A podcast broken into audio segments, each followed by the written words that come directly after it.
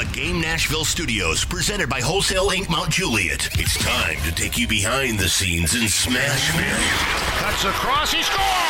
This is the Preds official podcast with Thomas Willis and Brooks Bratton Powerful move from back of the net. on Smashville's best sports talk. ESPN. 1025 The Game.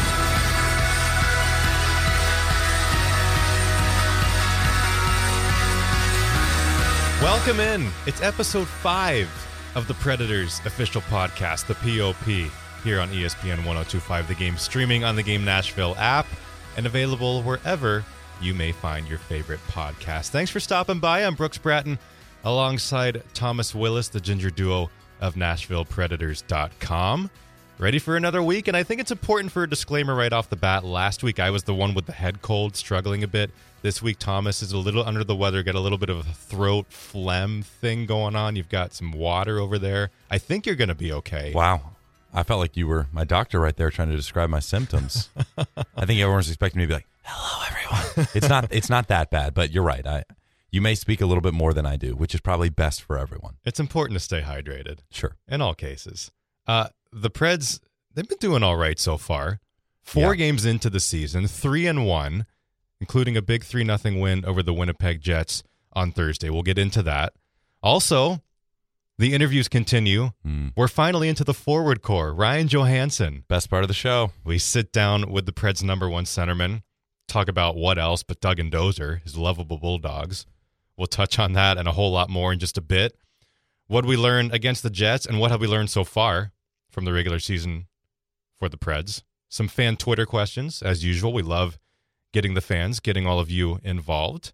And uh, a giveaway as well, as we like to do here on the POP. We're giving away a signed mini helmet this week. Stay tuned for information on how you can walk away with that. But first, Thomas Willis, the Predators and, and the Jets, the rematch, the postseason meeting, not a, a revenge game, as Kevin Fiala called it a day earlier. The Predators come out, they get that 3 0 win over the Winnipeg Jets. Ryan Hartman, Roman Josi, Ryan Johansen, the goal scorers. Pekka Rinne, his 52nd career shutout. He's now in sole possession of 23rd on the all time NHL shutouts list, and now just six wins away from tying one of his idols, Miikka Kiprusoff, for most wins by a Finnish born NHL netminder. That's not too shabby, and especially to do it against the Winnipeg Jets, it was a win that felt good for the Preds. Well, and I was interested to hear the chatter going into the game.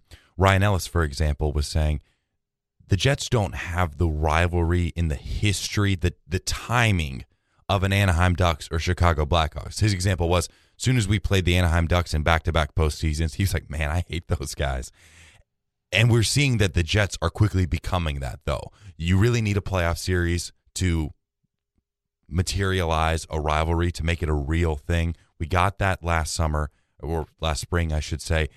And now this was the first matchup. And now it's really more about where does it go from here? Because all expectations are the Jets and the Preds will both make the playoffs.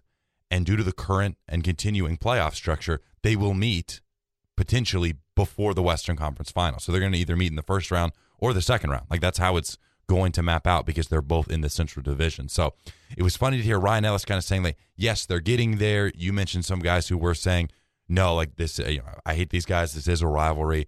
Well, but then we get to the actual game, and boy, does it seem like they really don't like each other. There were a number of scuffles, some stuff after the whistle, and I think it kind of goes back to you remember the game a few years ago when the Jets were in here. They got beat by How the Predators five nothing. The lasting image in my mind is Mattias Ekholm pointing to the scoreboard. Uh, Was it Trouba? I, I forget exactly which player it was he was having the disagreement with, One of the greatest gifts of all time. and and saying, "Hey, bud, we're up five nothing. Take a Yeah. look at the scoreboard." But the scrums, the fights in that game, I think really brought in the physical part of that Mhm. rivalry. And as the two teams have gone on these past couple of seasons, establishing themselves as two of the best teams in the National Hockey League, they play like it every time they get together. But yes, a penalty filled affair on Thursday night. Mattias Ekholm and Colton Sissons simultaneously fighting Yeah. in a good old fashioned brouhaha. I personally still love that stuff when it happens.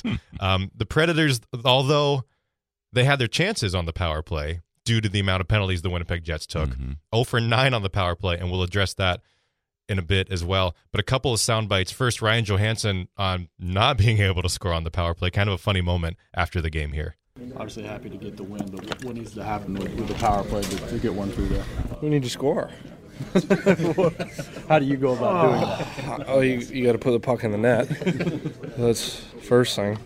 I don't know. You know, we're we're gonna be happy with the win, and, and we'll be able to look at everything. It's, it's definitely nice we didn't have losing that game and had to win all those chances. So, um, you know, we won't get frustrated with it. We'll, we'll just look at what we need to do better and, and do it.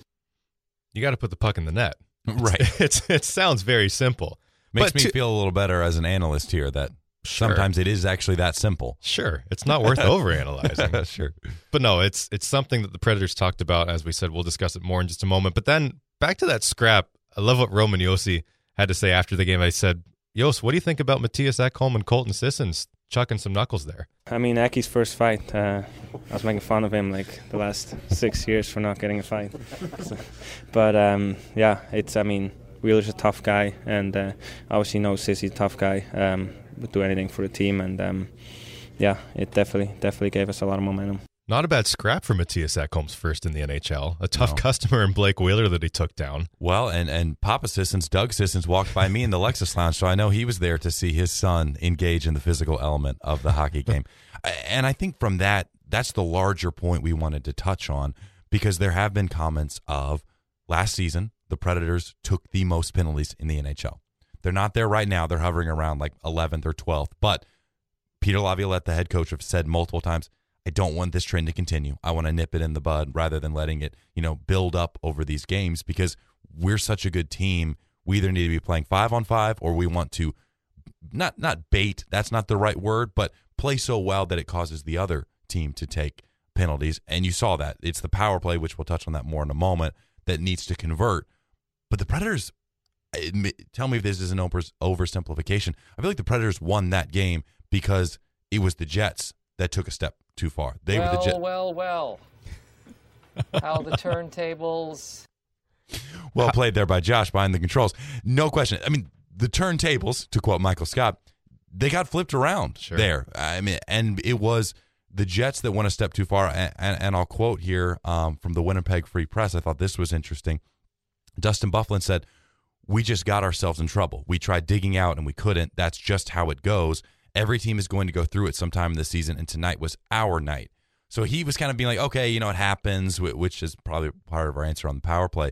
But then the author Mike uh, McIntyre goes on to say, "Make no mistake, these Winnipeg penalties were deserved," and he goes on to list, you know, the tripping penalty, the high sticking penalty, the the interference. Predators players were just being thrown into the goal last night for for multiple different penalties.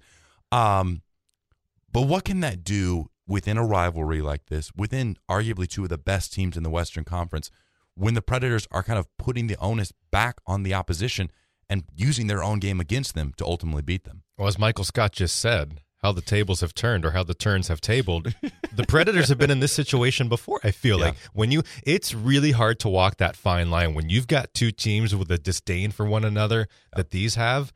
It's really hard to walk that line between okay, I want to finish my check on this guy. I want to let their their bench know that we're coming tonight and we're not going to let up. When do you cross that line? When is one too many cross checks? When is one too many roughing penalties?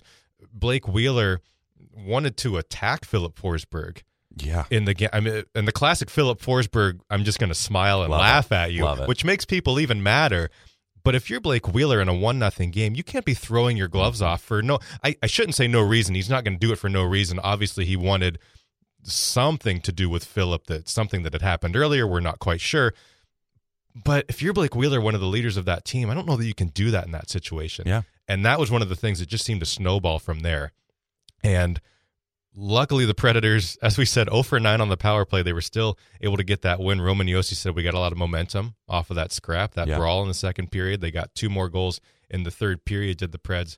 But 0 for 9 on the power play. And I saw Chris Mason, a, color analyst extraordinaire for the Preds, throw this out on Twitter. Would you rather be 2 and 2, but 5 for 15 on the power play? Or would you rather be 3 and 1 and 0 for 15 on the power play? Yeah. Luckily, 75% of the respondents said, well, I'd rather be 3 and 1. But there are some people that would rather see the Predators' power play succeeding right, Right. now. My counter to that would be you make the playoffs by how many points you have in the standings, not by how much your power play is converting. Right. And Laviolette was asked, as he should have been, about the power play after that win, saying, Hey, at one point you got eight consecutive minors, which the Jets coach Paul Maurice said, never seen that before.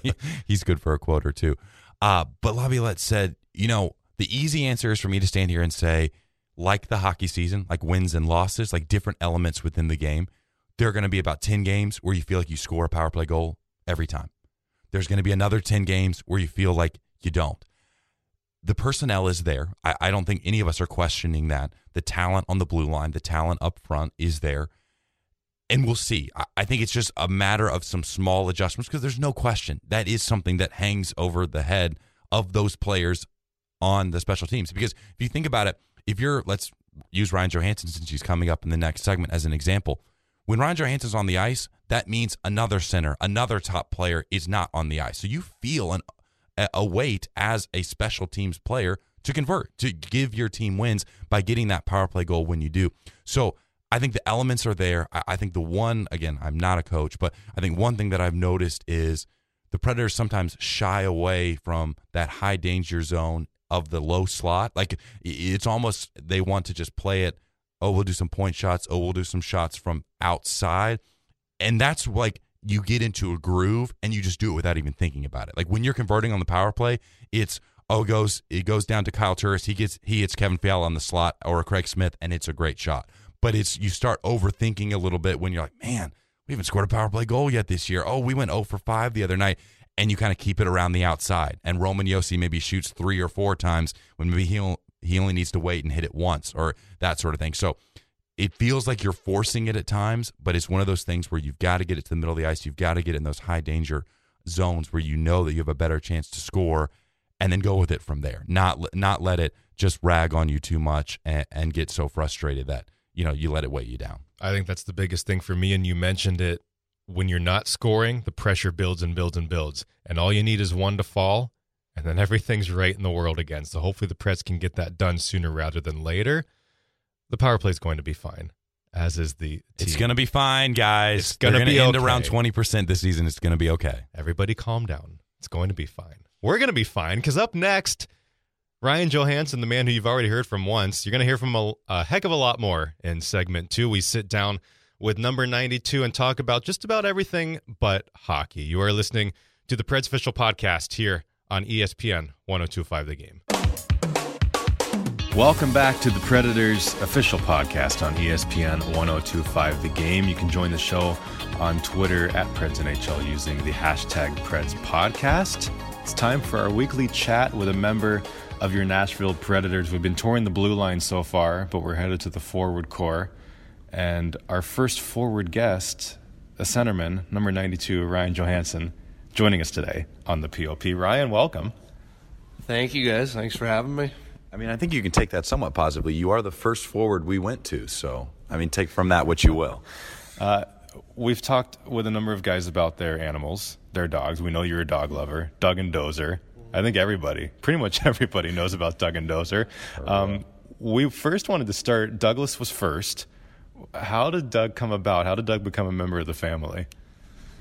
Well, we, when me and Madison first met, that was kind of, you know, one of the first things we talked about once we we knew we were going to be together for a while, and is uh, we wanted a dog in our lives, and uh, we were both so passionate for pets, and we both both uh, grew up with family pets and stuff, and we wanted one of our own where we could be parents for, and and uh, you know, looking back at the last three years with Dougie and and one year with Dozer, now it's they re- they really uh, you know complete our life and uh, you know some people it sounds goofy but you know for people that have pets I think they understand that you know they mean the world to us and I don't I can't see myself going a day uh, in the rest of my life without having a dog.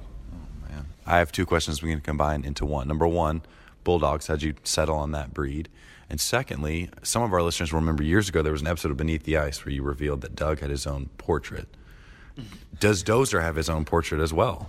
Not yet. I've been I've been all over uh, Madison on getting one of uh, Dozer. She says she's in the works of of getting one done up, but I'm gonna keep pressuring her till uh, till that happens.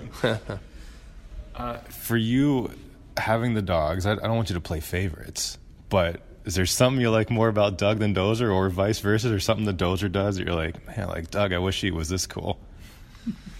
Yeah, they they're definitely uh, quite different with their personalities and stuff. Doug's a big time cuddle buddy. I think that's what uh, Madison loves about him is is uh, when it's time to relax and chill out. He's he's cuddled right up to you. And where Dozer wants his space a little more, just to flop over and start snoring somewhere. But um, well, one thing they have in common is they both uh, constantly fart throughout the day. So just a couple of stinkers. Our last guest, Yannick, uh, his two dogs have their own Instagram account. Your two dogs have their own Instagram account. I just, I wanted to, I'm curious just how you, um, as a player and as an individual, uh, as a parent to these dogs, how do you approach your own social media? Like, how do you have fun on your own account, on Instagram primarily, and then with theirs as well, with the two dogs?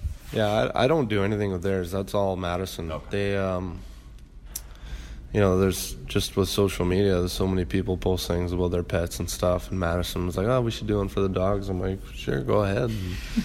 so, boom, she she made an account, and and uh, you know, people just love having a good laugh uh, during when we post pictures and stuff, and and uh, kind of a way to interact with you know our personal lives a little bit, and and what it's like for us, kind of on a day to day basis or week to week, and and just to see how uh, how goofy and, and fun our dogs are. Something we saw a lot on your Instagram this summer, and every summer you head back home to British Columbia, beautiful British Columbia. There you go. What is it about that spot? Obviously, you grew up there and it's home for you. Yeah. But to go back, we see the photos. We've been lucky enough to travel to Vancouver. It's a fantastic area, but what is it about your home city that you love so much? Yeah, we're I've me and my brother and you know our parents too are just so spoiled to grow up there. It really is amazing. Like if you if you're a person who enjoy enjoys being outside and being active and stuff, I I haven't been to a place that's better in the world yet, and we uh, we look forward to always going spending time there in the off seasons and and getting around and doing things that I grew up doing and which I enjoy and I got my first boat this summer and got to spend lots of time in the ocean and and you know on the where I live it's a 45 minute drive downtown but if I take the boat it's only 30 minutes to downtown so I can and can cruise all the way right out in the ocean and and uh, it's a pretty spectacular place when when it's not raining this question will will take some build up, but I remember I guess it was January 2016 when you were acquired in the trade for Seth Jones. A tweet got kind of brought back into the spotlight, and that was a certain basketball court that you have in Vancouver, and it was a Columbus Blue Jackets themed basketball court. And your original caption on the tweet was, "Can't trade me now." Everyone forgets about the hashtag. Do Okay, you even well, know I, what? I honestly don't. What was the hashtag? That's what I mean. Like everyone just reads that, and was then, it just kidding or something like that? I don't know. Yeah, I said hashtag probably though. That's like everyone thought I was being serious. Like you can't trade me now. Like I was being serious, and which drives me nuts about social media sometimes is because uh, I was just making a total joke. Yeah, like it's.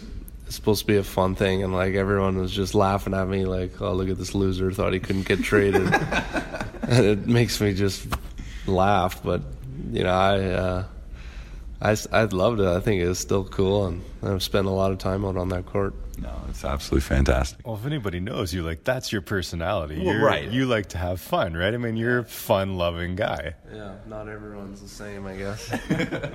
Unfortunately, well, you mentioned Lucas, your brother, also a great hockey player in the Washington Capitals organization. Yeah. Um, we met him at the draft in 2017, I guess, in Buffalo. Yeah. Um, you were there helping the Preds to make their pick. He was there hoping to get drafted by the Preds. Unfortunately, it didn't happen.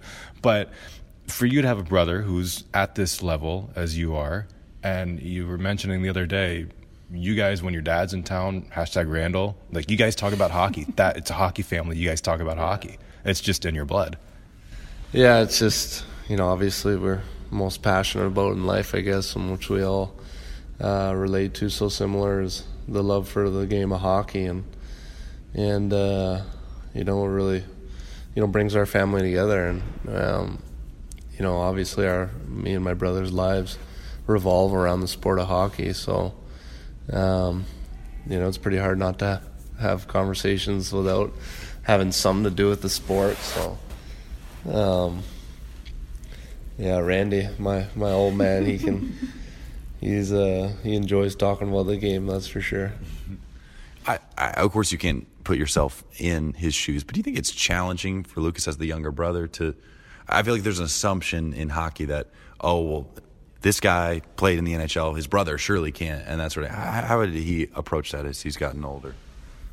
It's a good question. He's he's a very intelligent kid, and I've never I've never kind of sat back and been like, oh, I hope I hope Luke doesn't feel pressure or things like that. I've never really that's never really concerned me or come come as a thought or I guess or you know he's he's uh he's he's intelligent in a way where he he he views his career as you know his his own work and himself and you know he's Lucas Johansen and he's going to be Lucas Johansen.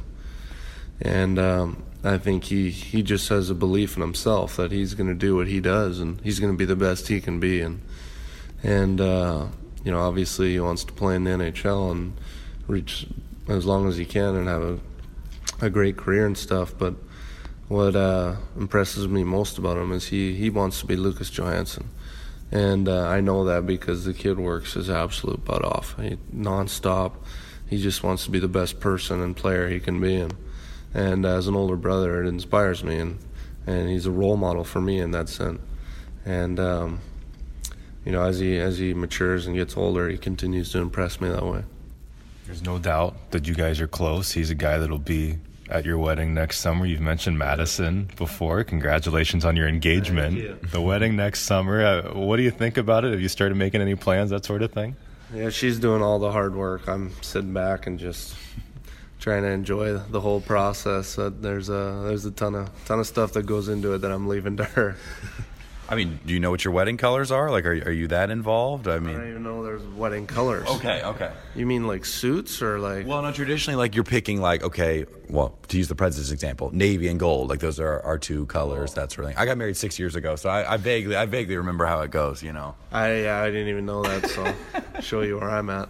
Did you get any inspiration from you were at the Arvidsson wedding yeah, sure. this yeah. summer? Correct. What did you think about that? Yeah, there. Madison was definitely taking down some notes and things she liked and things she didn't like or whatever, and um, so it was, it was, actually really good to go to a couple and get a, a feel for how things work because uh, the two of us have we've only been to a few uh, few weddings, uh, so it was good to get out to a couple more and, and see how it works. It'll be here before you know it. Lastly, I want to leave on this. You've been in Nashville a couple years now, and I'm not trying to suck up or anything, but I admit that you're one of my favorite quotes in the locker room, especially when it's talking about the fans and playing in this atmosphere. Yeah. But you really, like, you're not just saying that because I'm sticking a recorder in your face, right? Like, you really do yeah. mean it. The the passion these fans have, and you've been very outspoken about experiencing that lately. Yeah. I I yeah, I tr- truly do mean what I'm saying, and I think the best way for for me, and in, in my opinion, and explaining the our community and our fans here and the support that we get is is really I don't know how to put it into words. I've said that many times uh, since I've uh, was acquired here, and um, it's it's it's kind of one of those things you just need to experience. And and every single one of my friends or family that come visit here for the first time is just blown away. They they just can't believe the support that uh, our team gets, and as players, it's you know it's it's just it's a great feeling for for your fans to to see the work you put in and and uh, uh, I guess how would I say this? Uh, you know to to kind of believe in the process with you and and see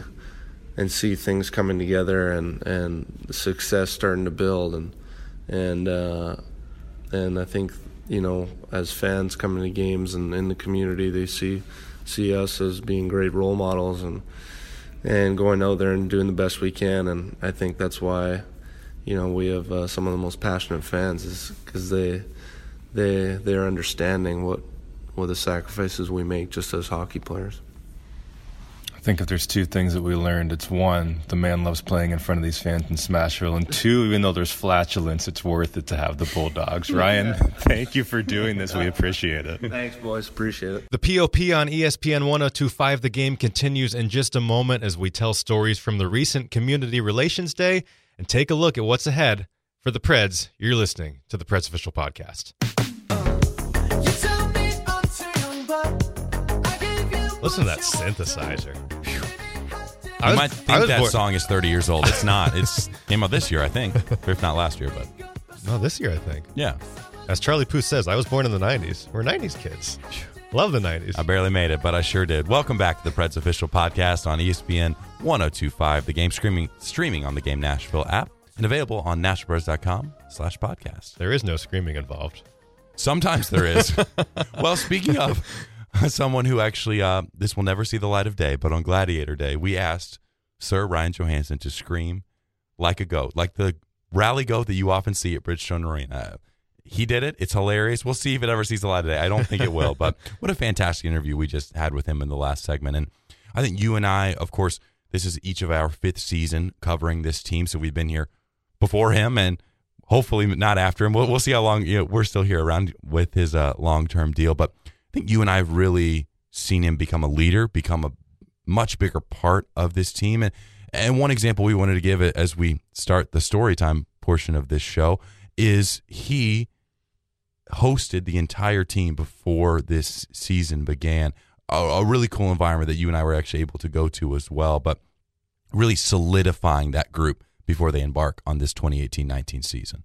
Yeah, shout out to him and his girlfriend Madison. Had a wonderful, Fiancé wonderful fiance Madison. Yes, of course, a wonderful evening at uh, their home. And like you said, it's a really good way that everybody kind of gets together in the organization and comes together and it just gets ready for for the season and the journey that everybody's about to go on together. And he was the uh, lovely host for that occasion, as Thomas said. Uh, a little bit of story time now. What's the story, Wishbone? What's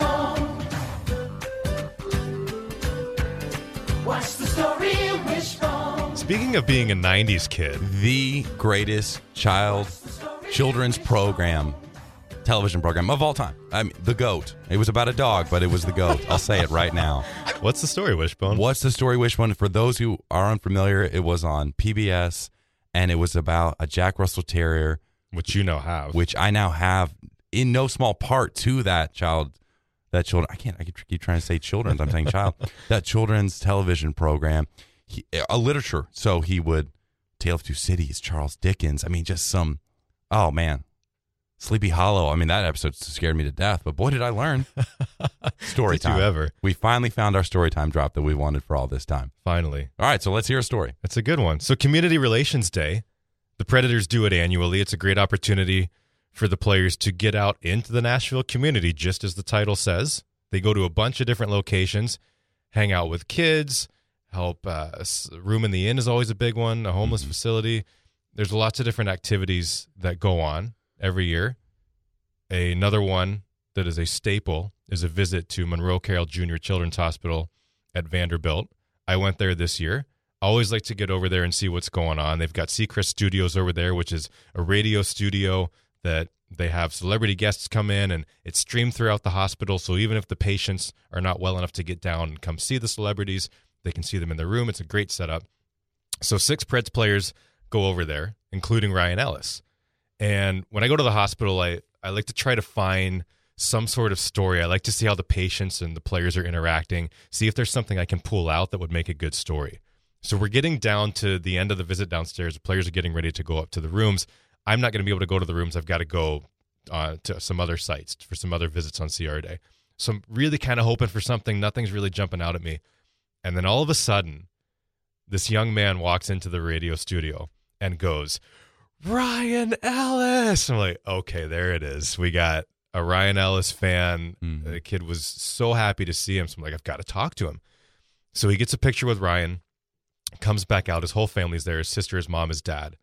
And his mom is holding back tears. I'm like, okay, well, here's, there's Yeah. got to be a story here. I got to talk to these people. Eight-year-old Thorin Forsland is, is his name. Which, by the way, what a name! Phenomenal what a, name. What a hockey name! Shout out, shout out to The Hobbit by J.R.R. Tolkien. but yes, Thorin, great name. Shout out to Carolina Hurricanes broadcaster John Forslund. Why not? Thorin Forsland is his name. Eight years old. Long story short, Ryan Ellis is his hero. Thorin has Thorin's a fighter. He's been through a lot in his eight years, surgery after surgery from the time that he was born up until now. About a year ago, he got really sick again. His family moved to Middle Tennessee. He got really sick again. He had meningitis, had uh, strokes, memory loss in his brain. The prognosis was grim, but the doctors and nurses at Vanderbilt, as they do, they saved his life. Yeah. And he got an opportunity, him and his family. One of their doctors surprised them with tickets to a Preds game. So they go to the game, have a fantastic time, go down to the room afterwards. Ryan Ellis comes out and is the first one to talk to Thorin.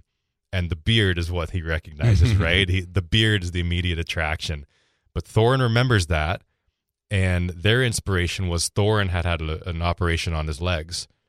And Ryan, of course, was coming off the off-season knee surgery. Oh, yeah. And so Thorin's mom, Tori, a lovely woman, great to speak with her, a fantastic story to tell.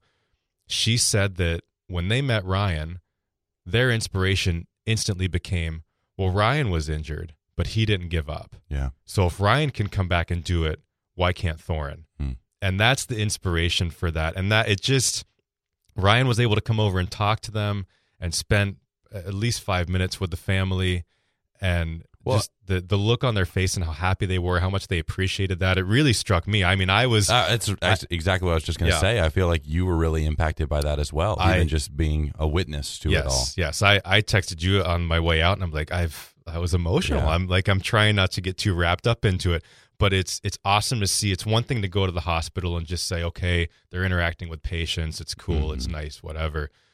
To see something like that that really hits home for a family and how much a guy like Ryan Ellis means to them, that was fantastic to see. And I think that's one of the parts of your job that you enjoy the most is being able to tell that story that, in theory, it's kept between Ellis and Thorin and his family, and yet you're not going to overblow it. But it's just so great to say, you know what, Ryan Ellis is a lot more than than a great shot from the blue line and that sort of thing. Uh, I'll only tell mine briefly. I also, of course, went out on Community Day with some of the players. Nick Bonino and Kevin Fiala went to the 12th South location of Christie Cookie, a proud sponsor of the Preds and mine's more anecdotal. It's just kind of funny. But I showed up and I was like, oh my goodness, there are there might be a hundred people in line down 12 South, and I'm like, this may be the first time ever that that line is facing toward Christie Cookie and not for the mural, the 12 South, I believe in Nashville mural. Like there was no one in line for that mural. There were more than 100 people in line to see Nick Bonino, Kevin Fiala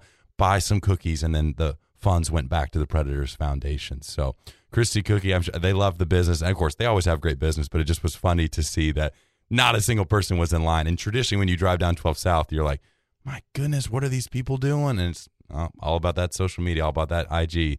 Got to get, got to get the post. Got to get it on the gram. And if there's anyone who's jumping at an opportunity to go to a cookie shop, Right. I was glad I ate beforehand because let me tell you, they were warm and they smelled delicious. but I I practice restraint. I'm uh, trying to be better about that. Since I'm not eating salads because you're not beating me in fantasy football, I might as well not eat cookies all the time. But in the second half of this, let's transition to some news and notes, but then the week ahead. So on Saturday night, the Preds will host the New York Islanders to go ahead and wrap up their season series against Barry Trotz uh, and his new club. And then on Monday, a familiar face you may not see him on the ice or you may see him around, but Paul Fenton, the longtime assistant general manager, and Bruce Springsteen's biggest fan. and Bruce Springsteen's biggest fan, will be back in the building, presumably to see his new club. He's now the general manager of the Minnesota Wild take on the Preds. Uh, one note before we get to that. Austin Watson will not skate near those games, of course, but the news that came out earlier this week was that his suspension by an independent arbiter was reduced from 27 games to 18 there are statements out there on multiple social media accounts. The Predators issued a statement, uh, and so we're not going to really get into it. But I would just say, like, that isn't something that the Predators pursued. They weren't trying to get that reduced. Um, and the NHL actually had their own statement saying they didn't want this to come out and say we're not reducing our feel on the severity of severity of domestic violence. It's still wrong. We're still standing against it. Um, but like the arbiter's prerogative is, he decided to reduce it. So now we should see Watson return to this team on November the 15th in Arizona in Glendale. So we'll see how that goes. But as far as the hockey action right now, you were up there for the first game against the Islanders. They're on Saturday night, and then your good buddy Paul Fenton comes back on Monday night. the Islanders, boy, do they have a lot of speed, and they should be rested. They played on Monday.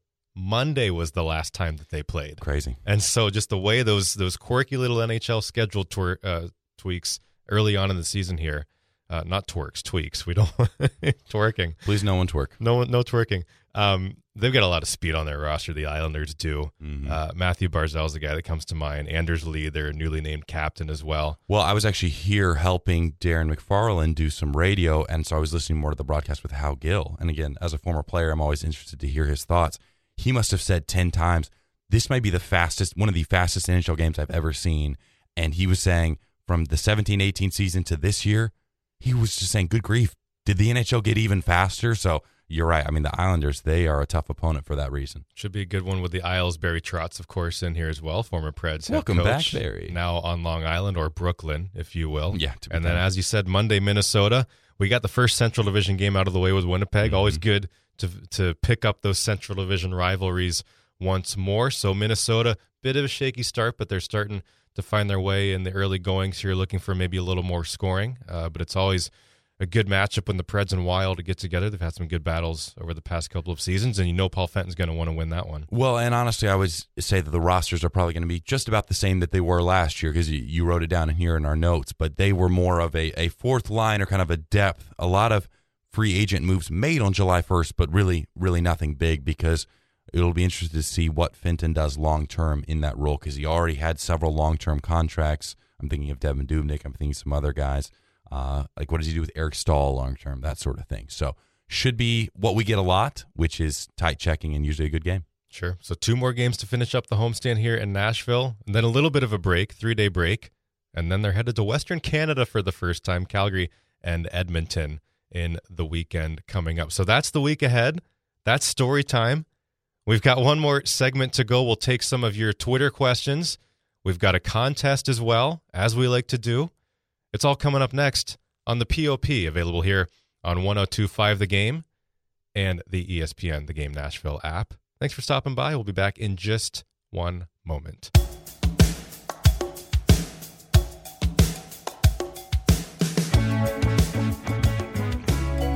Listen to those bongos. I feel like I'm back in high school percussion class. Great. Welcome back. I'm not in high school anymore, thank goodness. Welcome back to the Preds official podcast here on ESPN 1025 The Game, streaming on the Game Nashville app and wherever your favorite podcasts are available. Who hasn't wanted to cover Africa by Toto at this point? Shout out to Relient K. You did a, phenom- a surprisingly phenomenal job. hey, I did want to mention real quick. Um, we touched on Vanderbilt in the last second. I was at Vanderbilt twice over the week. Pekka Rinne, the 365 Fund, making another donation. It's a yearly thing, five years running now. 365 Pediatric Cancer Fund, presented by Twice Daily. A record donation of $523,365.18, all going to Monroe Carell Junior Children's Hospital at Vanderbilt for pediatric cancer research. research. Shout out to Pekka Rinne, the Nashville Predators Foundation, and Twice Daily for coming together, and you Preds fans for giving back at Hockey Fights Cancer Nights, helping to make that happen. There's a story and a wonderful video as well, mm-hmm. featured just uploaded to NashvillePredators.com. Be sure to Thought we were about there. to get shut out on the NashvillePredators.com Well, drop. no, we can't get through a whole show without. No, we cannot. Tiger Growl. My goodness, that'd be silly. But yeah, no, seriously, that video you taught you were almost getting emotional in the previous segment. I just uploading it to the website. I was like, dang, like Pekka just sharing his his his love and his heart for children dealing with these illnesses and just how much it means to him to be able to help them. It is it's touching stuff. It's impactful. Pekka pulls at the heartstrings. He always does. Darn Pekka, you've done it again. Speaking of giving back, we like to give back to our fans here on the show. It's time for our weekly contest. We're giving away an autographed Preds mini helmet. Who's it autographed by, you might ask? Me. well, the value just decreased significantly. No, it's not. It's not. Although maybe if you want that, I mean, you can request that. No, whoever wins, you're going to get to tell us which player you would like to have sign your mini helmet. So if you want Ryan Johansen, absolutely. You want Pekka Rinne? Why not? You want Colton Sissons? Shout out to Colton. We can make that happen too. Here's how you do it. Another secret word this week. So you got to follow all of us on Twitter, Preds NHL, myself at Brooks Bratten. He's at Tom A. Willis. Use the hashtag Preds Podcast and tweet the secret word helmet. We're giving away a mini helmet. Tweet the secret word helmet. You may have noticed the correlation there. We we don't we don't you know mess around here. We're just If it's it easy out on what us, we're it's saying. easy on you. So you're welcome for that. The other reason, of course, to use hashtag Preds Podcast is to ask us questions throughout the week. Brooke specifically called for a few just before the show, and we got a variety of topics. And so we'd honestly just like to delve right into them. We really enjoyed that in our last episode, just an ability to kind of free it up and talk about a lot of topics uh, and be personal as well.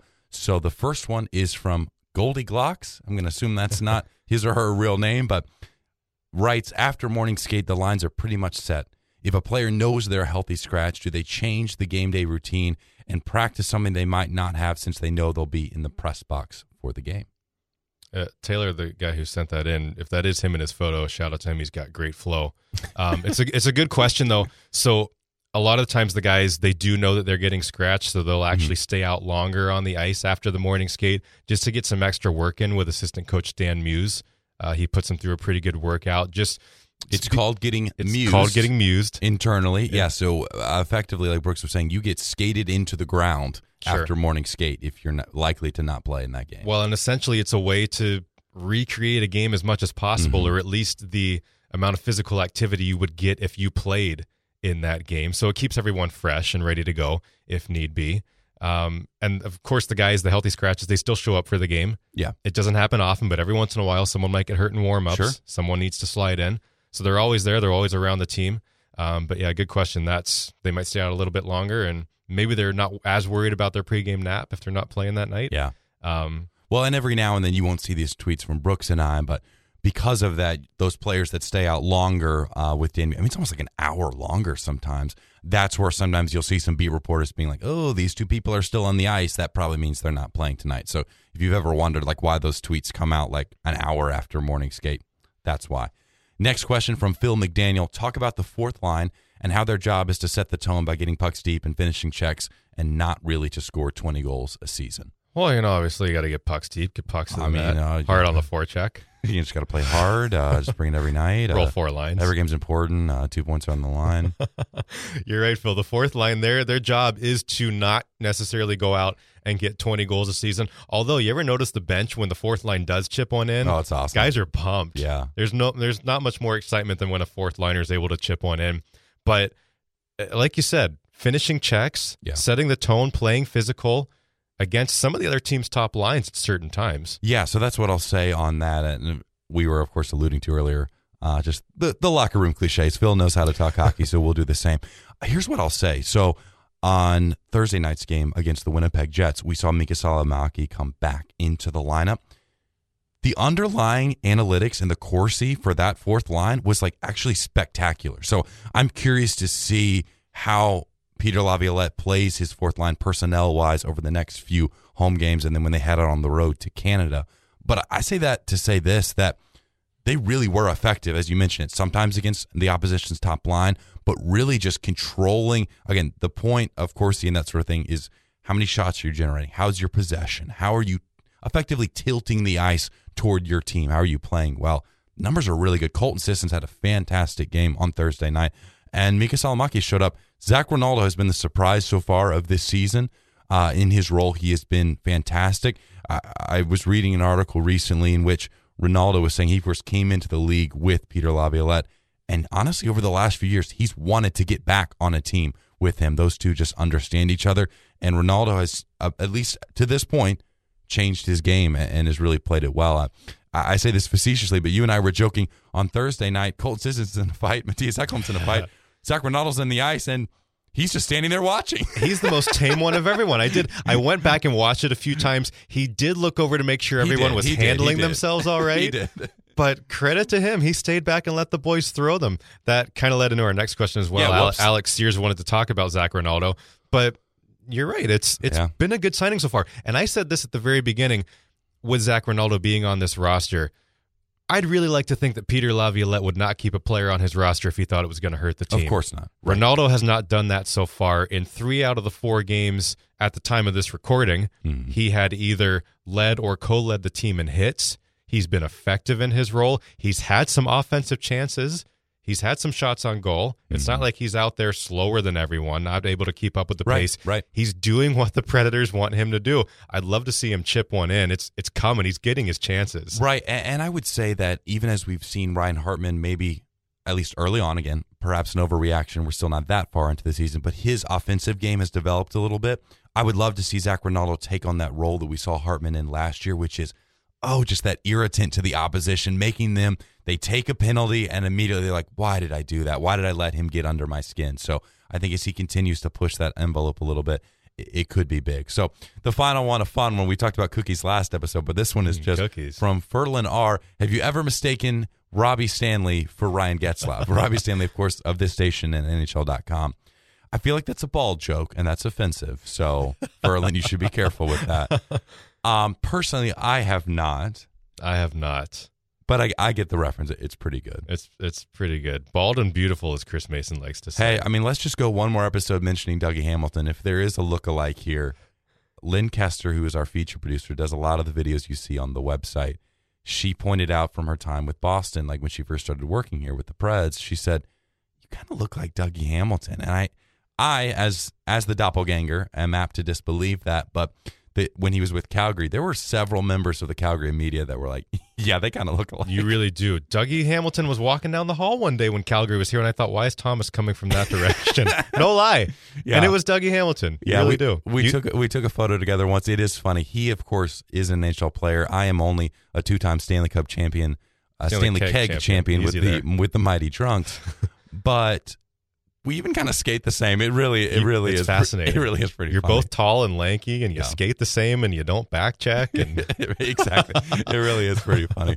Well, for Brooks Bratten, you can follow him at Brooks Bratten on all forms of social media. You can follow me at Tom A. Willis. If you go far enough, there's a photo with me and Dougie Hamilton. We took it like a couple seasons it's ago. fantastic. Or just ask me, and I'll shoot it to you. There you go. Tweet us your questions using hashtag Preds Podcast to get involved in future shows and follow at Preds NHL to see all the best Predators content first. We are now on Spotify. Yeah, we are. So shout out to all you Gen Zers who refuse to use the Apple iTunes podcast app. Listen on Spotify. We're available there now. NashvillePredators.com slash podcast. That's the place to go where all the links are available so that you can subscribe, rate, and subscribe. We appreciate it. Thanks for listening. This has been a pretty great episode one more time. Shout out to Doug and Dozer. Have a great week.